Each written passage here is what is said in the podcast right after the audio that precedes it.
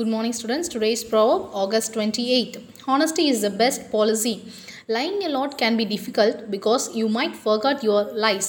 Soon enough, someone will find out you are lying. Then you are in trouble, or even if no one ever finds out, you will feel guilty for not telling the truth. But if you are honest and tell the truth, people will believe you and respect you. You will earn their trust and sleep well at nights. காலை வணக்கம் மாணவர்களே இன்றைய பழமொழி நேர்மையே சிறந்த கொள்கை. நிறைய பொய் சொல்வது கடினம். ஏனென்றால் நீங்கள் உங்கள் பொய்களை மறந்துவிடலாம். விரைவில் நீங்கள் பொய் சொல்கிறீர்கள் என்று யாராவது கண்டுபிடிப்பார்கள். பிறகு நீங்கள் சிக்கலில் இருக்கிறீர்கள். அல்லது யாரும் கண்டுகொள்ளாவிட்டாலும் உண்மையை சொல்லாததற்காக நீங்கள் குற்ற உணர்ச்சி அடைவீர்கள்.